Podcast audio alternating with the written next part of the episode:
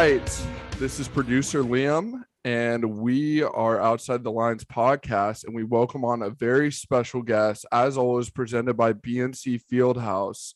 Uh, go to BNC, best place to watch the game. Next question. They have all the Four Loco you can drink, and we're blessed today to have a sponsored Four Loco athlete in the house, Rory Walling, back again. Rory, thanks for coming on. This is part two of our of our interview, and I'm not done with my intro for you. But uh, last time you were on, you agreed to be our uh, swimming correspondent. I told Newton Mason, there's no way you remember this, but that will come up at one point in the interview. So be ready for Uh, that. perfect. Thanks for coming on, buddy. Good to, good to have Of you course. back on. You're one of our favorite guests.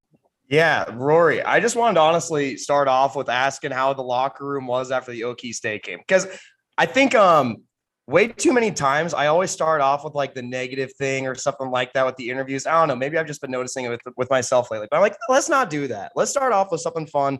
And that Okie State game, it just felt kind of like one of those perfect games where you know all sides of the ball were just it was really just clicking and even Okie State had a good game too but you know how what was that vibe with you know celebrating all of the fans after they stormed the field and you know what what might have been I guess yeah Purdy and a lot of these guys last time celebrating with fans on the field Yeah, no, it was awesome. You know, and and like you said, we've had we've had multiple games in the past, uh, TCU, Texas, uh, teams like that where uh, we've stormed the field and that type of deal. And uh, and every time they storm the field, it's it's a completely different experience. It seems like so.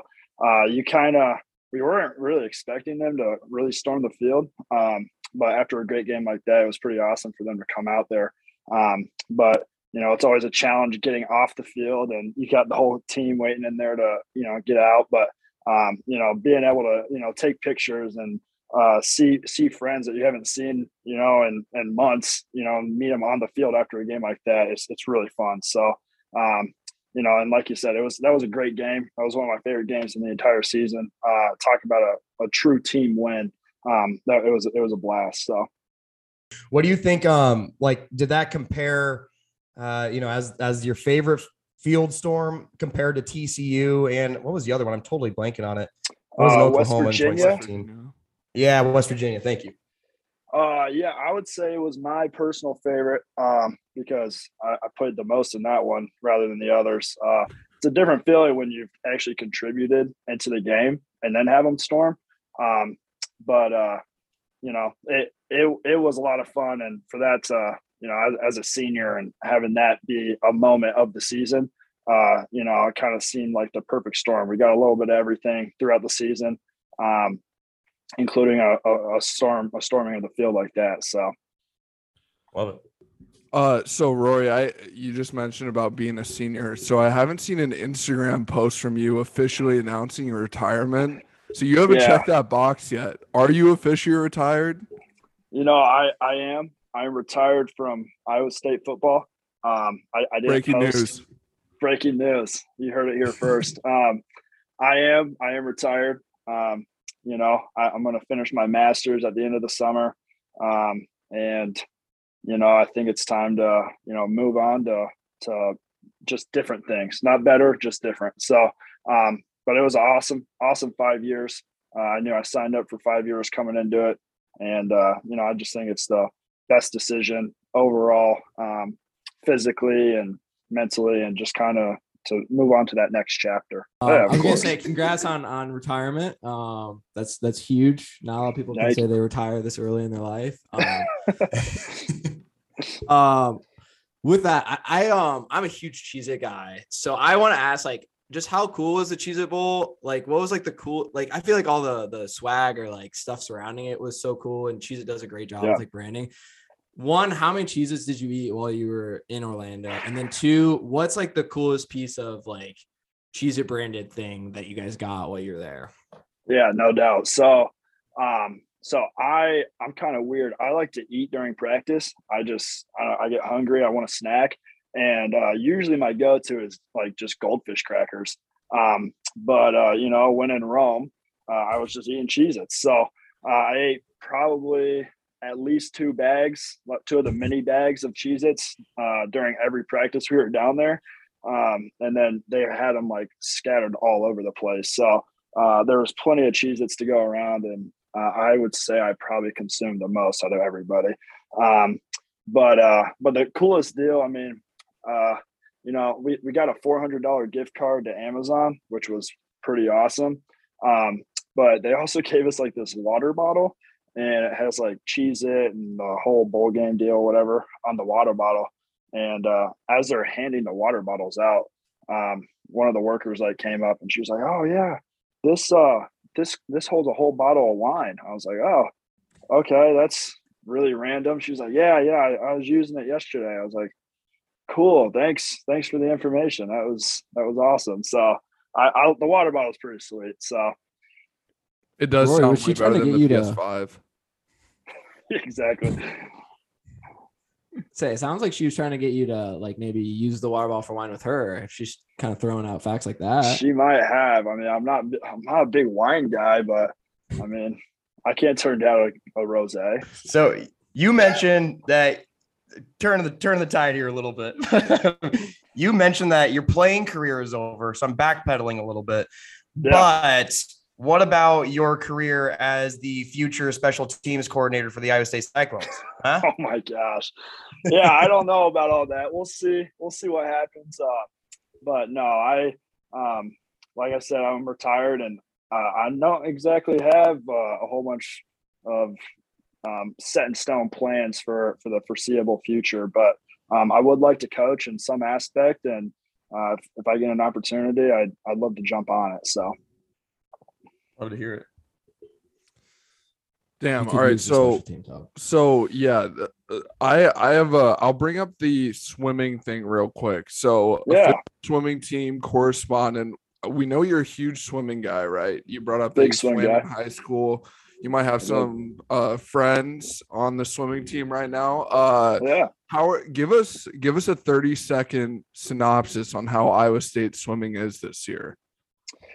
So we just beat TCU um, this past weekend. Big win. It's a it's a very good team, um, and uh, they're swimming real fast. We we got some good times. Just got back from Puerto Rico, so that was good for them. Um, but overall, they're they're doing well. They're on pace to to have a good showing at Big 12s, and uh, we'll see what happens after that. So the some teams doing great though. You think a natty?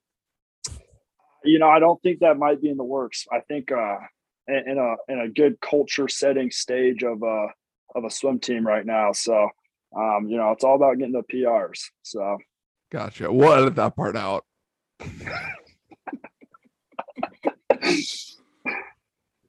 oh shit.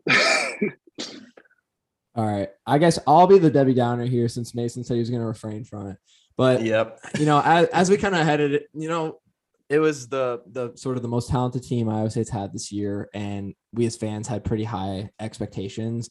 Um, and I guess like I, I kind of want to touch on, you know, you even said like Oklahoma State was like a complete team game. And I think it's like watching us play a game like that is then when you watch Iowa State like week in and week out, you expect or hope for performances like that because when you see stuff like that, it's Right. like, wow, this team can compete with anyone.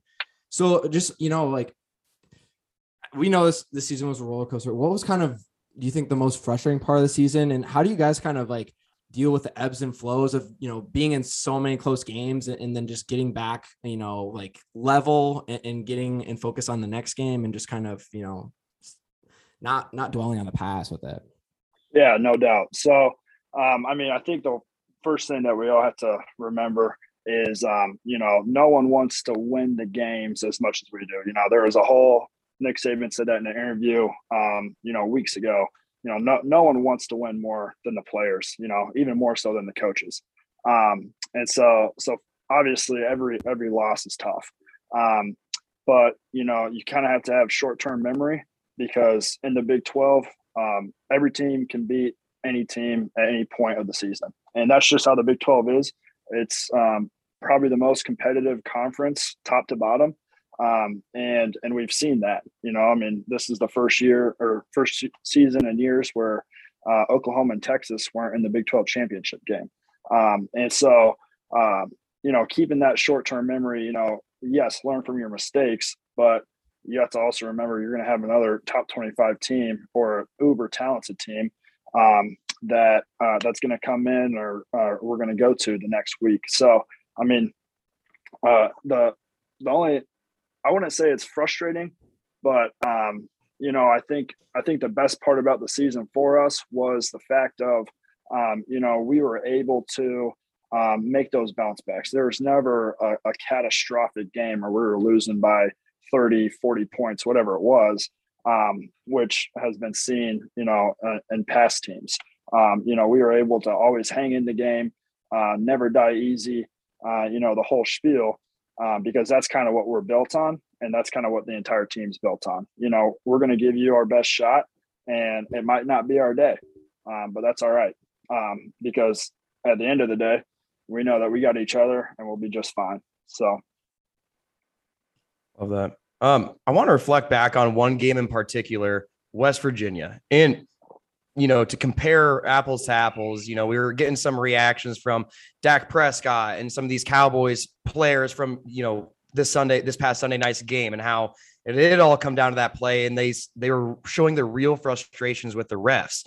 In my opinion, that, that was just one play that they're voicing their frustrations off of and they can feel how they feel about it but the game should never come down to one play and that's when i think you know if you if you bash on refs then it's it's a little cheap but yeah. that west virginia game it was it was wild it was one thing after another to their credit they were tough calls they were but it felt like most all of them I don't want to say they just didn't go our way. It truly felt like we kind of got gypped of many, many calls there.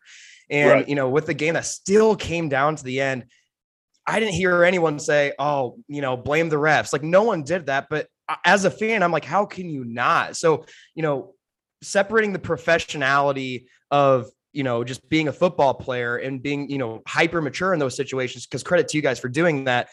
How was, you know, your inner self feeling like, oh my gosh, we just cannot catch a break here? Yeah. You know, um, and, and you mentioned that they were tough calls, and and I think and you kind of answered your own question with, you know, we shouldn't have been putting ourselves in those positions. You know, don't make them make the call. Don't don't make the referees. Don't put the game in the referees' hands. Um, you know, football is a game of many calls, and you know, gosh, and they can be game changing, um, which is obviously understandable. It's part of the game, but um, you know, you just you just can't let the referees dictate what's actually going to happen. And that's just that comes down to playing disciplined football. Uh, you know, playing smart, um, playing playing physical with emotion, but under under control emotion. Um, because if you don't, then you're going to get in games like that um, where uh, you're you're leaving it up to the referees. And you know, obviously, historically at Iowa State, leaving the game up to the refs isn't great, and uh, and we know that, and that's why uh, coach always harps on you know attention to the details because in the heat of the moment, if you're not doing something correctly and you know you're forcing them to make a call or make a choice, you know, nine times out of ten, Iowa State's not getting the call. So were heads held high after that West Virginia game, or was did it take a while to really come down from it all? Like in the yeah, locker room, I guess. No, for sure. I mean, after after any loss, that's tough. I mean, it's it's tough to you know suck it up and get on the plane and go back home and pretend like everything's all right. Um, but like I said, the short term memory. Uh, I mean, yeah, you you can let it you can let it hurt for a little bit, but by the next day, you better be over it because we we got to get ready for whoever's coming next. So, I mean, every loss is tough, but if you go out there and you leave everything you had out on the field, uh, you can't really ask much else, you know. And and I know for fact um, that not one of those guys ever quit. And again, that's all you can really ask. You know, we we gave it our best shot, didn't quite work, but um, you know, now we can just go out next week and try and prove ourselves. Awesome, love that.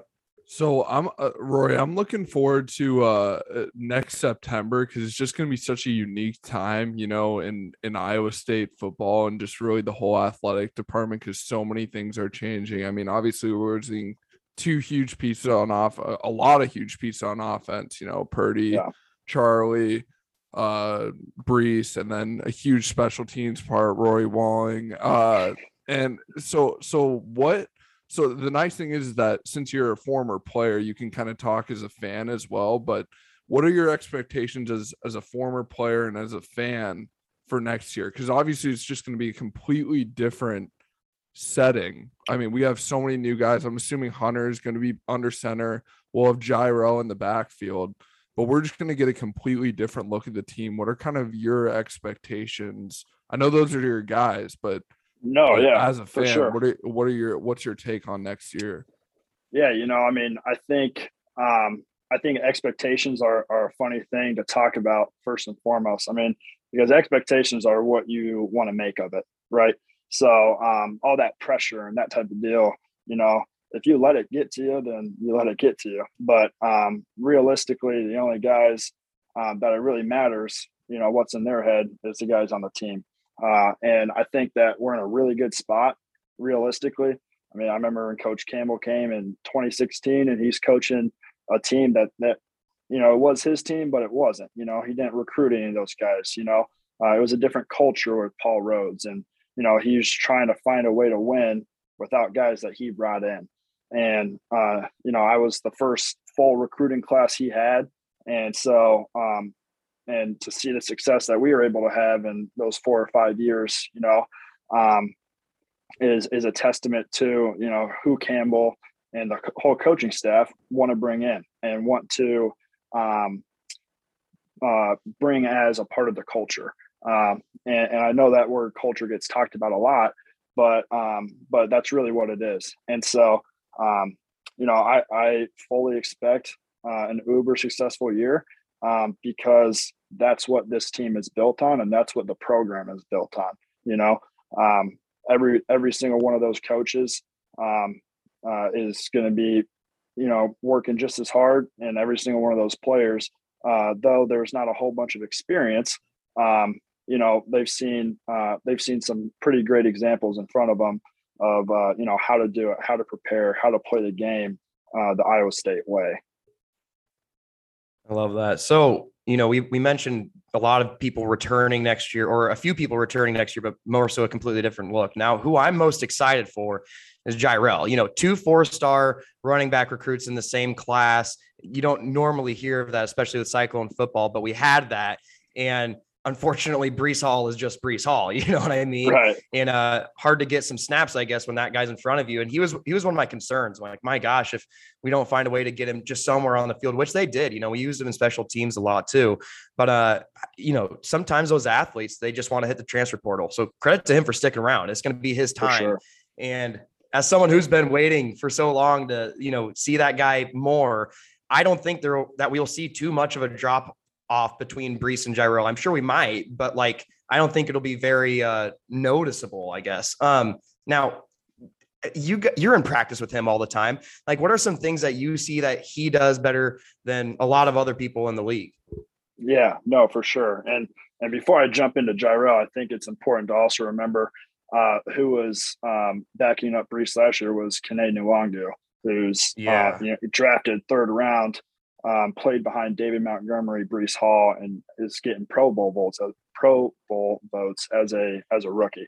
So I mean, Breece Breece was Breece, and David was David, and now Kene is doing his thing, and and like you said, now we got Jirehl, and uh, you know, every single one of those running backs is very different. You know, uh, they run the ball differently. They see they see the defense differently. Um, uh, and that they end up they have different running styles, right? And so uh Jirehl is um, you know, he's he's an exceptional running back, big, strong, physical, and I think um, you know, one of the more powerful running backs that I've seen us have, you know. Um, and when I say powerful, I mean, you know, he's not getting tackled by a single safety, you know, a one high safety. He's not. Um, you know, he's gonna he's gonna stiff arm a linebacker or even maybe a D end because that's just the way he runs the ball and the way he's built. So uh, I'm super excited to watch Jirehl go out there and you know just be him um, because that's the most important thing you got to do is just be yourself while running the ball. Um, and I think he's got that down. And watching him in the bowl game and do everything that he was doing there uh, was you know uh, exciting for me to to say the least. So. Absolutely. And to keep on the same train of running backs, I mean, Deon, okay, you're gonna have to help me with his last name. Is it Silas or Silas? It, Deon Silas. Silas. Okay, I'm Yeah. mispronounced it both times. Look at me. Oh, good. Um, you know, he just appears to be like just the spark plug. And again, another guy that I wish I was able to see more in action. yeah. You know, talk a little bit about him. and What are you seeing in practice from Deon? Deon, whatever. My goodness. Yeah, Oh, Lord. good. No, so little DD, we call him DD. Um, you know, little DD, man. Like you said, he he's just like a little energy money, you know, and and uh, and it's funny, you know, I'm at the end of my career, I was 23 and Deon's 18. So there, I mean, there's a five year gap between us. Um, but you know, you, you love him just like anybody else, and so uh, it's pretty awesome to watch him practice and watch him grow. Um, I think it, it's it was super beneficial to have Jirehl and Breece obviously in the room uh, to help him grow um, and figure out you know how do you play college running back? Like what what what does that look like? You know um, how, how do you prepare? How do you study? How do you uh, you know learn the plays learn the signals all of it? Um, because it, it's much more complicated than high school obviously. Uh, and so there's a lot more things that you have to take into consideration. Um, but DD, uh, you know, uh, like I said, everyone in the room has has completely different strengths than the other, uh, which I think makes that room just that much more dangerous because, um, you know, you, you have to prepare for a guy like Jirehl, uh, and then you got to prepare for like a little energy bunny like DD. Um, and you know, how do you attack that as a defense? And I think that makes it really tough. That's fun. I'm gonna call him DD from now on too. Geez. Yeah, that's good. Um, so I have a kind of a running back question here. Um, this last week, uh, the 49ers offensive coordinator Mike McDaniel kind of went viral for explaining uh, a pretty recent trend that's kind of happened in football where they've kind of stopped handing the ball off to running backs and instead they toss it straight back. As a running back, can you explain like how that's just kind of beneficial and why that's maybe a little bit more advantageous to getting a, a handoff, you know, Yeah. closer line scrimmage and not? No doubt, no doubt. So um, at running back, the the one one of the hardest things to teach is vision, um, and that's what that's what separates good running backs from great running backs, and great running backs from Hall of Fame running backs. Um, you know, uh, Alvin Kamara is is in my eyes one of the best running backs in the league, without a doubt. I mean, he's a top three, top two guy, um, and it's all because of his vision. And so when you have a great understanding of the blocking scheme that's happening, uh, and you can give a running back a toss five yards behind it, and then watch those seams open up, and then you can hit it, and you can you can um, you can also bait linebackers into overplaying it and cutting back, or vice versa.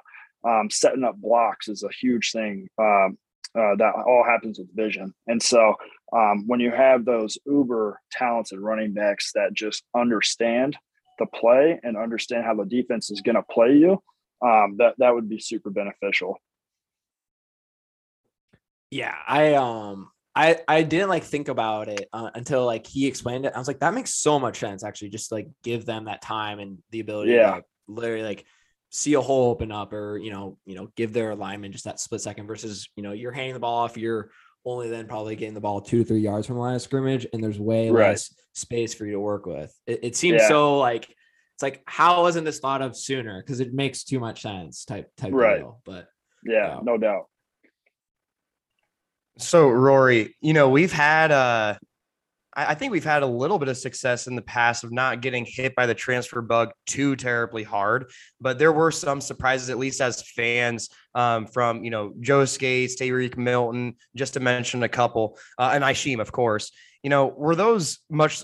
You know, were, were those surprising to you? You know, sharing the same locker room with them, or did you kind of see you know some of their some of their future before they actually made that decision? Um, yes, yes, kind of. I guess I, I'm. I mean, I'm, kind of right in the middle of that answer. I guess you know. Um, it, it always kind of catches you off guard a little bit.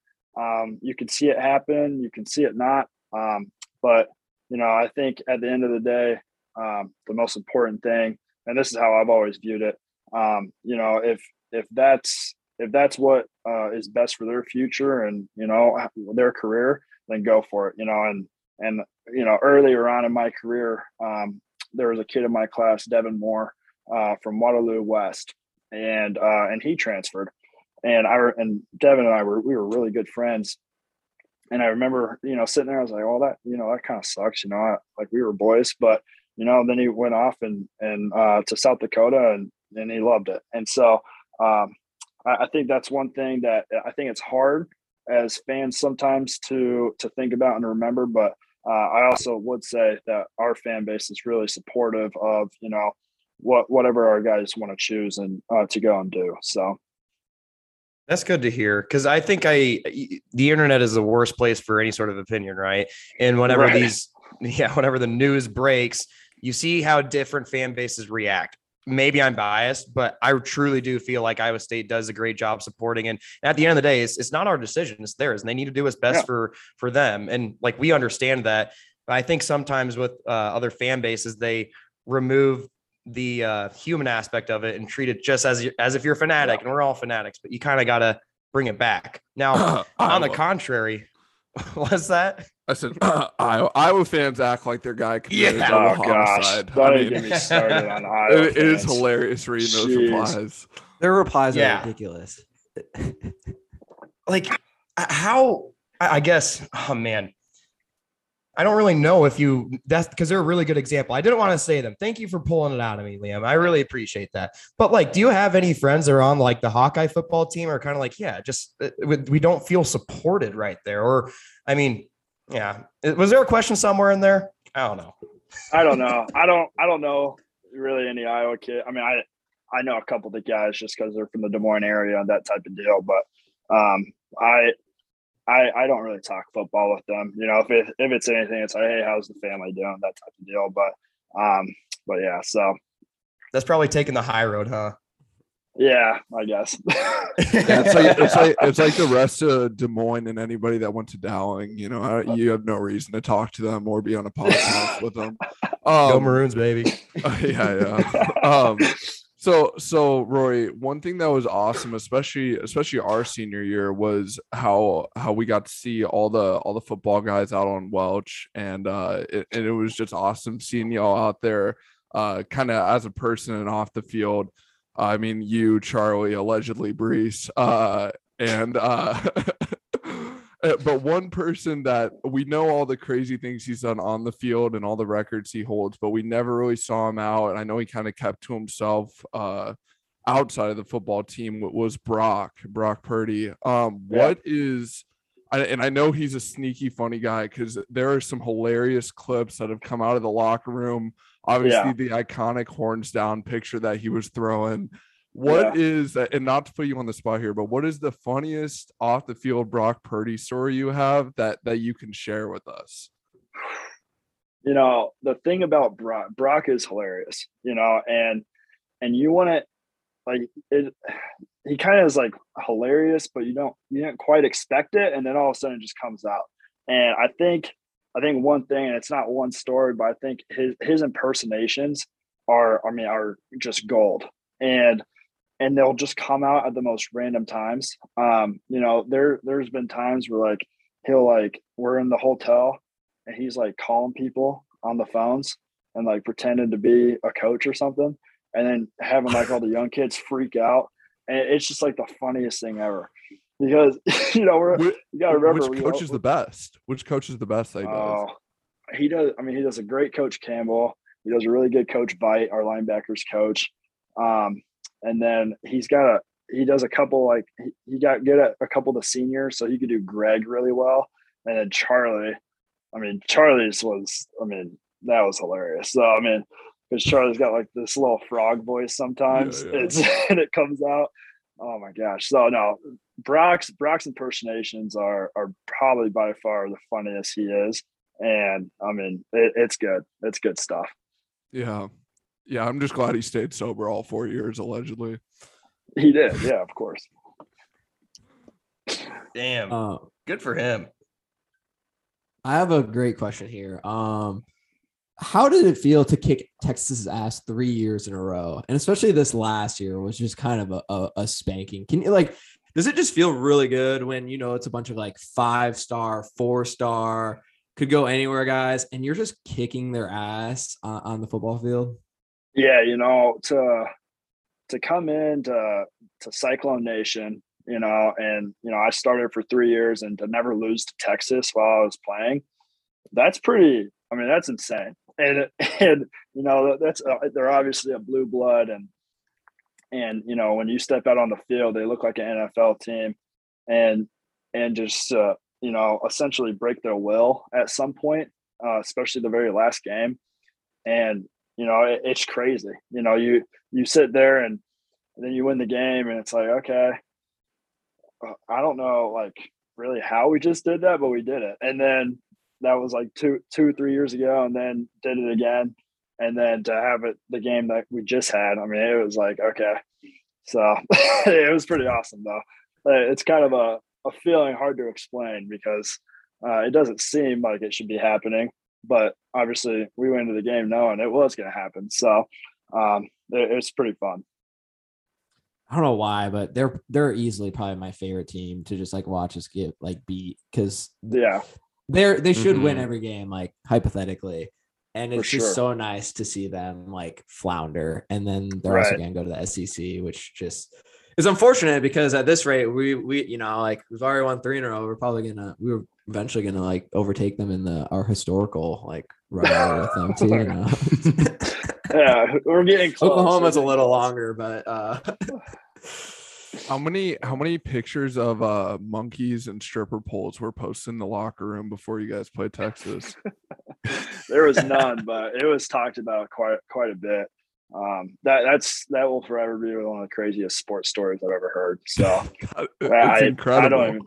It's incredible. It seems, seems like an SNL skit, but almost not even believable. So I mean, uh piggybacking off of uh you know we're talking about texas leaving the big 12 i want to talk about teams entering the big 12 how excited are you to host a ton of mormons and ames in the year of 2025 because i just want to get hammered and be around just mormons. I don't know there's something about that that just seems it seems maybe give a couple pbrs you know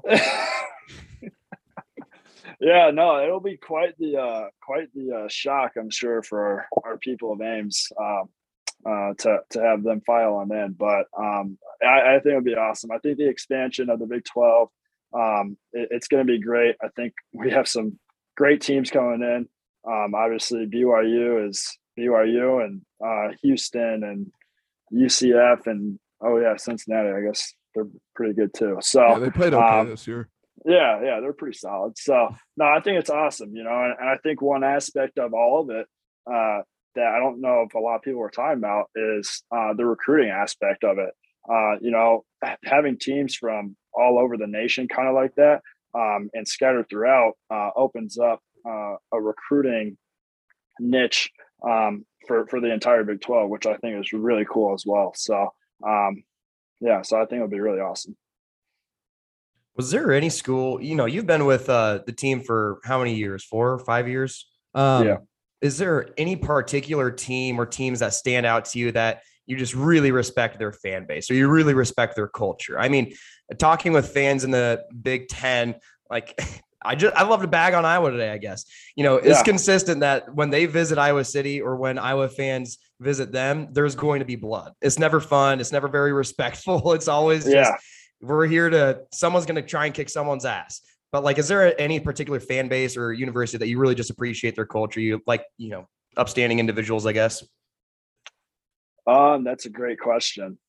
Um, I don't know if I've ever thought about. Um, you know, you have. hmm. I guess I want to say one that really sticks out. Um, I think that there's some some fan bases and and teams that you know um, I respect a little bit more, considering they're more like us. Um, and and to me, that those are you know, as horrible as it might, I mean, but K State, I mean, I feel like uh, for Oh, a yeah. long time, Iowa State and K State were very, I mean, very, very comparable. And, you know, the Farmageddon and that whole deal, I think that's a lot of fun. And, um, you know, Bill Snyder, uh, who's obviously uh, historically, they, uh, that's their guy. Um, you know, I, I think, I mean, uh, had the utmost class and character And so, um, so I, I would say probably K State. Um, and, and I think Bill Snyder made it that way, and I think it'll stay that way for a long time uh, because of what he did um, and his tenure there. I, like that answer a lot because um, a lot of Iowa State fans are starting to develop a, a much more heated rivalry in Farmageddon. Now, Yeah. I've always liked K State, or, or kind of like you said, respected them. Them and Okie State, Right. I've always really enjoyed them. And um, yeah, just seeing this rivalry continue to build up is really fun. But what it usually says is these fan bases are very similar, and they probably have more similarities and differences. But those differences is like what they disagree on, and they can't. They're they're so appalled that the other side doesn't agree with it because they're so similar in many other ways. So I think the rivalry is get is just getting started. I think it's Oh, going to be a really fun rivalry moving forward. Yeah, no, I agree, and and they got uh, they got a good coach down there. Uh, obviously, I mean he's he's historically had a lot of great success. Uh, I think the only difference between the fan bases and the teams is we like Cardinal, they like purple. So Yeah, fair enough. How depressing is it playing at Kansas? uh, it's not it's it's it's not great. Um, you know, I yeah, I, I don't know. I, I it's tough. It's a tough place to play because it's it's just bad. I mean, I and and I've only ever played there during the day, and I can't imagine how how much worse it would be at night. So um, I don't know. My my cousin goes there, and so um, that that's horrible for him. I told him not to go, but he did, and uh, he didn't even like go to our game when we played down there because he was like, "Yeah, there's no point for me to go. I'm not even gonna go watch you." I was like, "Okay, that's sweet." So Good family member there. I, I mean, Yeah, more no. serious question is it is it next to impossible to get prepared mentally for that game? Because you're, I mean, everybody in college football finds Kansas to be the biggest joke of all time, and them and Yeah. their 200 fans. You know, Yeah. I think I think that um, it it is, but it's not because uh, you know they're still Division One athletes. I understand it's not the greatest program. They don't have the greatest facilities, but at the end of the day, um, you know they, they got a chip on their shoulder because they went to Kansas for a reason, and whether that reason was that was their only offer offer or it was um, you know their team growing up uh, they want to win just as much as you do. And uh, so I think that's something that uh, some teams can get lost in while playing them. Um, and like, yes, a lot of people might just mark it off as a win at the beginning of the season, but um, you know, you got to go into every game with the mindset of, hey, we're going to give you our best shot. Um, because if you don't, then you know bad things will happen, and you don't want that to happen against Kansas. So. like like Texas. Yeah, I, I wasn't gonna say that, but yeah, no, definitely. I was going to. That was hilarious. That was gonna be my well, follow-up. I was I was getting there. Yes, like I mean, you, you got to take them serious. They, they will beat you if you're not careful. I mean, they, they have the storm the field. and they will. They will. Yeah, and you don't want to get stormed on. Did that even Not- surprise you when you just like looked at the score and saw, holy shit, Kansas is kicking Texas's ass? I think it ended up being a one possession game by the end of it, but at one point it felt like they're up by like 20. Yeah, it, I re- I remember watching the score. Uh, I think my, I think the greatest thing to come out of that game though was um, the Applebee's commercial with the fullback, um, who the fullback who caught the the two point conversion. Um, he like did an Applebee's commercial and he said, you know, always go for two. I think it was like a commercial for the two for twenty, and it was the fu- it was like the greatest walk on moment of all time right there. Like, and of course it was a Kansas fullback that got it. So. Love it. It's the, Love the it. best use of NIL I've I've seen this year Oh, by far. It was so good. easily. Always get in the neighborhood, baby. So talking about some other teams, this news broke just today. Uh Chubba Purdy committing to the Huskers. Just tell me how to feel about that. What? I'll, feel how you tell me to feel about it. yeah, so I love Chubba. I love the family, obviously. Um, you know, I I don't know how to feel about it because I don't know who's even coaching at Nebraska at this point. They just fired their entire offensive staff. Um, Mhm. And so, I mean, I, I hope it's good. Um, I can't say um, it will be, but um, I'm I'm super excited for him and to get an opportunity at the end of the day. Um, you know, I, have had one of my roommates' brothers played at Nebraska, uh, so that's really the only tie I knew from there. Um, but you know, it, it, seems like they're obviously rebuilding and they got a lot of faith in um, in Frost. So um, you know, I'm I'm just hoping that that uh, that'll go as good as you know it can be for for Chubba. because like I said, he's a great kid and he deserves to, you know, get on the field and just play football. So as a he's got as a, lot of talent Nebra- too. As a former Nebraska fan, and I know Chubba, I know you're listening because uh, you listen to every episode. But Chubba, uh, please mute your mentions for the next three or four years, however you're gonna, however long it's gonna be, because they are one of the most toxic fan bases in college football. So Chubba, Chubba, I know you're listening. Just please mute your mentions. Does that noise ever get like, I don't know, like, is it ever that easy to tune out the noise, especially like if if your own fan base isn't being as supportive as you want them to be, like when they're just really highly critical of their own team. I mean, hopefully you didn't see it too terribly much at Iowa State, but I, I know it comes out. Yeah, you know, um, it, it is, it is, and it's not. Uh, if you if you let it seep in, then it's hard to you know stop those floodgates. Um, you know, I, I think you know me being uh, really only a special teams player. Uh, obviously, I, I've seen countless tweets about special teams, and you know, because we haven't always been the best, and um, you know, we've given given up some some big plays and uh, and that type of deal. So uh, and it's easy to you know see one tweet and then then you're kind of searching for another tweet um, but i think i think the the biggest thing and the most important thing is you know you can read those and whatever but at the end of the day you know that you know the guy sitting next to you on the bus on the way home um, feels just as bad as you do and there's there's really no reason to you know uh, immerse yourself in that type of negativity uh, it, it, hurts it hurts um, uh, a lot already that you've lost. Um, and to, to see negative comments, you know, uh, it's unfortunate. Um, and unfortunate that fans feel that way and feel the need to express it. Um, but you know, I think it's important to realize that we're 18 to 22 year old, two year olds, and we're just young men out there playing a game um, for you know our joy and for your guys' entertainment. So um, I don't know. Um, yeah, hand up.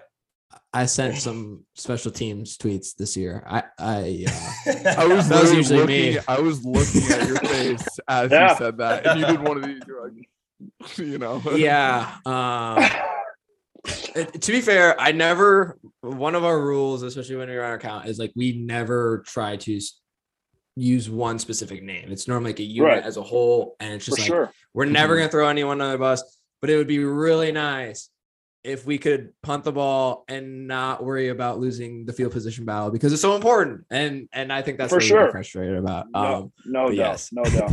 No, I, I I totally understand it, and and you know, like I said, I'm uh, I'm sure there's a lot of people that obviously agree, and you know, as a football player or ex football player who understands football, yeah, field position is huge.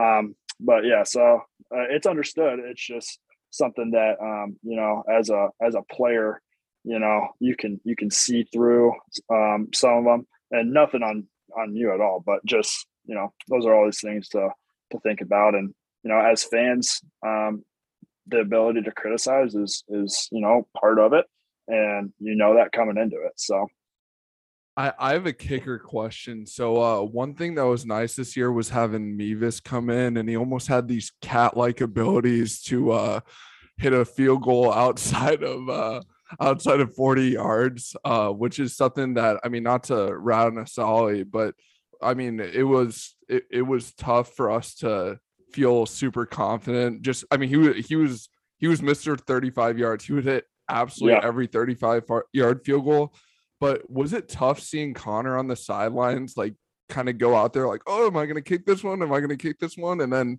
right. especially with him being the kicker for so long, and this guy comes in and just you know, kind of takes his job.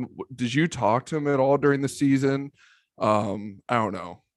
Yeah, yeah. You Yeah. know, I I think um, you know Connor Connor's a great guy, and uh, and I think he handled it um, as well as you know anyone would um, really um, because that's tough. You know, you have a job for for four years, you beat out countless uh, other guys, and then this other guy comes in and and just starts hitting you know bombs. Um, and I think the the greatest thing about Connor is he took a step back and you you know understood, hey, you know, if this is what's best for the team, that's all right. And uh, so he was very selfless about, um, you know, what was going on. And um, and like I said, you know, Mevis, you know, was was ice. I mean, ice in his veins. Just didn't let anything really bother him ever. Uh, and that was really cool to see. Um, so. Uh, so I think it was both ways, and you know I think there was mutual respect between the two of them um, because Ass, Assalley was able to um, uh, you know, have a great career. And Nevo just came in and um, built off of whatever legacy he was building here. So, I mean, that Texas kick by Assalley is like oh, maybe one of my favorite highlights to post just randomly. Yeah. It's like, hey, it's Tuesday, middle of the work week, fucking sucks. Remember when Assalley drained it oh, to beat Texas at home? like, amazing. Here you go. Amazing. Yeah. little No, he- dopamine. Exactly. He he had his he had some some you know all time classic you know, moments in Cyclone football history, and the greatest thing is no one can take that away from him. And I think that uh, that that's really cool. And whether his last season went the way he wanted it or not, uh, at the end of the day, he made some really important kicks to you know push our team to where it is today. And um, you know, Cyclone Nation will forever be grateful for uh, the contributions that Connor was able to to give. I think it's also worth noting that I, I believe Mevis was Big 12 transfer, special teams transfer of the year. He, he won Something a like specific that. award. Yeah. And I mean, yeah, he was he was a hell of a player. And it wasn't necessarily that like Assalley got benched. It was almost just like, man, this guy is just, you know, really showing consistency and he's really turning Right. out to be something special. But that's not something you see with every school, you know, when because that I'm glad Liam brought that up. That is such like a unique circumstance of someone having a job for so long. And then uh yeah, like it's rare, but that kind of shows the culture of Iowa State. You know, just taking it. This is what's best for the team. You know, when Joel Lanning moved from QB to linebacker, I'm sure there's a huge part of them that hated it, but he didn't vocalize that. And he said, "Yeah, this is what's best for the team." And I just think, man, it's, it's just so damn impressive to see all of you players handle yourself in this hyper mature fashion because you usually only get a select few hyper mature players with each squad, but it just feels like every single player at Iowa State is just like I don't going to be the CEO of a company someday, you know?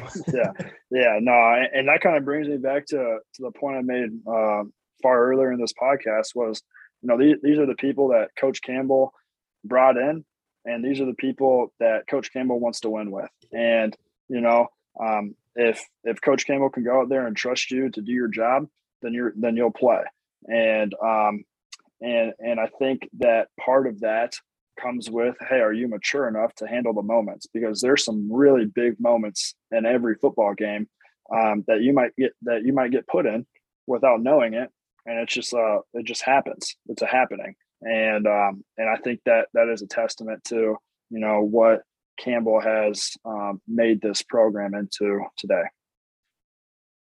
I love that. And honestly, I only have one more question, but I've just been dying to ask it. You know, with these players that are coming next year that we haven't seen too much film on, are there any specific players that you think we'll be surprised by that just, you know, come out of nowhere? Because there's bound to be a couple every year, especially when we have this much turnover. Um, so what are a couple couple people to, to look out for next year? And then side question, is there any uh, celebration that's better than yours and Hanika's with the shotgun celebration? Are, do we have any of those to look out for? yeah so um so current players on the team or guys coming in Yeah, yeah, guys coming in next year who will be new. Yeah. Um, shoot. Um, I think we, we got a we got a good group of receivers coming in. Um, you know, uh, I I think that'll be a really interesting dynamic uh, with X coming back and Sean Shaw. Um, but losing Charlie and Chase, that's tough. Um, and so we'll, we'll have to have some uh, tight ends like Deshaun and Easton step up and, and play tight end. Um, but uh, I think the the depth in that receiver room with uh, you know a couple four stars that are coming in, um, uh, I think have a chance to you know make a make a big name for themselves early on. Um, and and with Hunter, obviously Hunter has a great arm, and so he likes to sling it. And so uh, I think I think that's something that to definitely watch for. Um, and obviously Jalen uh, Jalen as well coming back. So mm-hmm. I think uh, that receiving core, um, you know, it's it's going to be it's going to be really strong. And you know, you're going to see some new faces, you're going to see some old faces, and um, I think that'll be a lot of fun to watch as a fan um, under you know a, a, a, newer team and a young team. Um, celebration wise, I don't know. I no one comes close, huh? I you know that that was a that was a moment when we when we came up with that. I mean, I, that's that's gonna be tough to beat, but um, you know, I got faith that you know somebody's gonna score a touchdown and come up with something. So I, we'll see, but I'll let you guys know if anything sticks out to me. Hell yeah. Actually, I lied. I do have a follow up question. Um, with Hunter Dekkers and Purdy, I mean, I think they're both really talented in just kind of different ways. I think Purdy's vision was really incredible. You know, he kind of knew always where to look first and go through his progressions well. Uh, but yeah, Deckers has just got an arm and he's got, you know, the straight line speed, whereas I think Purdy was a bit more nimble. This is just what I'm seeing, you know. So again, a lot of the questions I've been asking you is like, what are you seeing in practice? Are there any major differences? Well, I'm sure there are, but like, are there any parts of Dekkers' games that you think he could use some offseason work on to really kind of perfect his skill set? But then what are the things that separate him from other great quarterbacks? Yeah, you know, uh, that quarterback position, um, you can never be over prepared. You know, I think, um, you know, and this might be um, an unpopular opinion between all of us here, but that is what has always made Tom Brady Tom Brady. You know, he prepares better than anybody in the world and anybody probably ever will because he's Tom Brady and that's how he's successful. Um, so I think that for any quarterback, um, and any inexperienced quarterback, I think just to know the playbook like the back of your hand and know those progressions and um, you know to be able to read the coverage you know before the snap like tom brady has talked about multiple times um, i think that is that that would probably to be the biggest thing just because you haven't got those end game reps um, and so I, I, think that would be really beneficial uh, i think the one thing that Hunter Hunter's a great athlete. You know, I mean, he like you said, he, he's got he's got some pretty good speed running straight ahead. Uh, he Didn't he do like a, a 360 bit. windmill dunk too? I'm sure he did. That one it surprised me. He's a freak athlete. Yeah. Yeah. And and then he's and then it's attached. He's got a rocket launcher attached to his arm. So I mean, that's that's hard to come by. Watching somebody throw the ball like that, um, I haven't seen very often at all. So um, I think that that will definitely um, set him apart, I think, from uh, a lot of quarterbacks uh, in this uh, coming season um, because he can sling it. Yeah, I'm really excited to watch him. I'm pumped for it.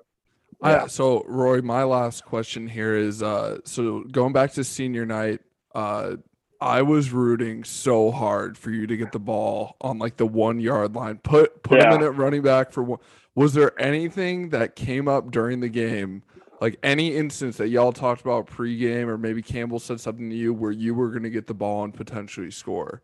Now, the biggest, um, uh, the the biggest person who wanted that to happen, more so probably even than me, was Breece. Um, Breece came up to me all week in practice. He's like, "Hey, yeah, like I, am gonna I, am gonna get us up, and then you're gonna go in and run the ball and score. I'm like, okay, sounds good, Breece.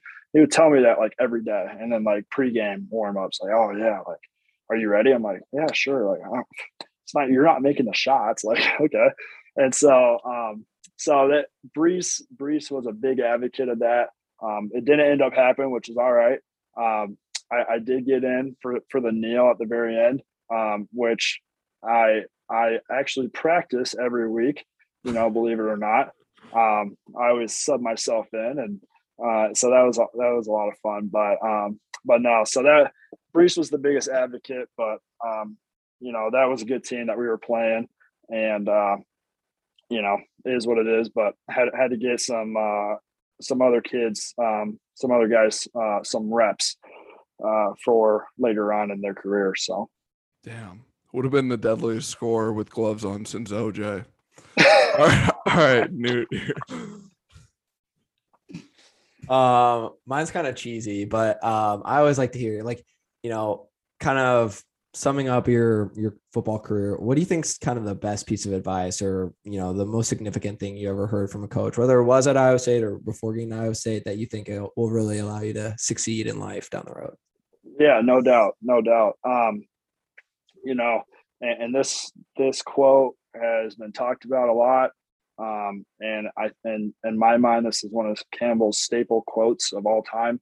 Um, if you trust in the process, eventually, just maybe the process will tr- will love you back, right? And um, and that quote in and of itself, um, it is has has so many different levels to it. You know, if you commit to what you're doing and the process of getting there, um, you know, you're not guaranteed success. You're never guaranteed anything in life um, which which is evident. I mean, Campbell talk, talks about that all the time. But if you put your trust in this, um, it'll give you an opportunity to potentially go out and do it better than whatever the other opportunity would have been. So I think that that is always uh, a piece of advice I'll carry for the rest of my life. Um, you know, you're not guaranteed, but you can put yourself in better positions than others, and um, it's a matter of are you going to execute on those opportunities. Um, so I think that's always really important to to remember. Love it. I'm looking at you, Newt. I have one last dumb question. It's very just like recent bias, and I just I love to actually just discuss this game with people. But do you play Wordle? And if so, do you have like a, a go-to first or second word? I don't even know what that is, but um, yeah, what is probably, Wordle? Does no, Liam, do you know? No, no, I heard I heard him talking about on part of my take. Uh, but isn't it just like scramble for I don't know. I don't know. You, I, I don't You have to guess like a five letter word. Um, and every time you guess, and you have six guesses to to figure out the five letter words. Then when you guess it, it will tell you if you have like letters in the right spot, um, wrong spot, or like none of the letters are used. And then you like can go through the alphabet and you just guess it. But it's like all over Twitter, and I, uh, so that was why um, it was my my question. But I can't even count that. yeah, gosh, five is That was a hell of a last question there. we can cut that. no, keep it in. Keep it in, Uh, Leo. I'm keeping it. I'm keeping it. All right. Are you gonna edit this one, Leo? Uh, uh, Rory, Rory, as always, man, it, it's a pleasure having you on. We love having you on. Uh, definitely gonna have to have you come back on and maybe get a panel discuss uh next year's next year's team when when the time comes up. I, I'm just more excited to tailgate with you than anything. That'll that'll be Hey, it'll be a blast. I'll go buy a couple tables at Walmart or something that we can send you through. Uh, but but Rory, thanks for coming on. Uh, we appreciate it, man. Thank you. No, yeah, I dude. Congrats on a hell of a football career too, man. All right, thank you very much. I appreciate it. Congrats on the retirement. All right.